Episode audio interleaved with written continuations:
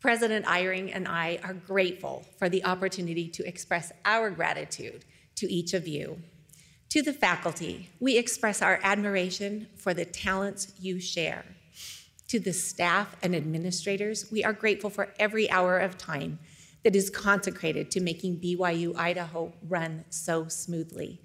And to the students, we are in awe of your goodness and the opportunity we have enjoyed of being in disciple training with you.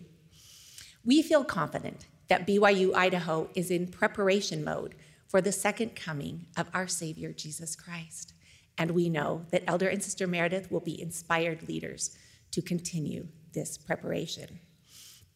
In 2013, I shared an idea in a devotional address.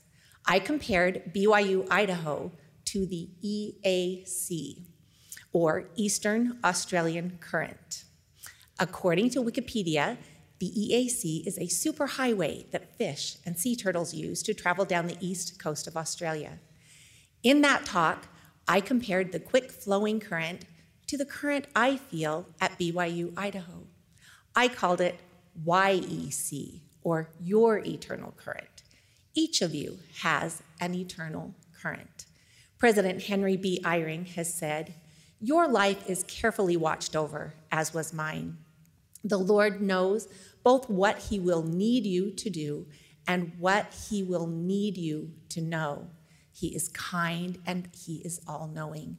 So you can, with confidence, expect that He has prepared opportunities for you to learn in preparation for the service you will give. BYU Idaho has an abundance of opportunities to learn. I could never have imagined that my eternal current would take me to live in Massachusetts, Tokyo, and Rexburg. Your current will have similar surprises and even some turbulence, but you can always look back on your time here at BYU Idaho and in Rexburg with fondness and certainty that it gave you the boost you would need for your lifetime of service. Several factors make BYU Idaho a superhighway for students academically and spiritually. One of those factors is the emphasis put on spiritual growth and testimony building on this campus and online. The Temple on the Hill is another important component of this superhighway to discipleship. The spirit of Ricks is real and palpable here.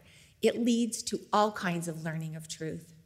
Moroni chapter 10, verse 5 tells us, By the power of the Holy Ghost, ye may know the truth of all things. Everyone at BYU Idaho is striving to live Doctrine and Covenants 88 118. Seek learning, even by study and also by faith. I have a personal testimony of our Savior Jesus Christ and of his gospel, and it has been strengthened in this special place. Elder and Sister Meredith, prepare to be swept up in this wonderful current called BYU Idaho. It is now part of your eternal current. President Eyring and I extend our best wishes and congratulations to you in the name of Jesus Christ. Amen.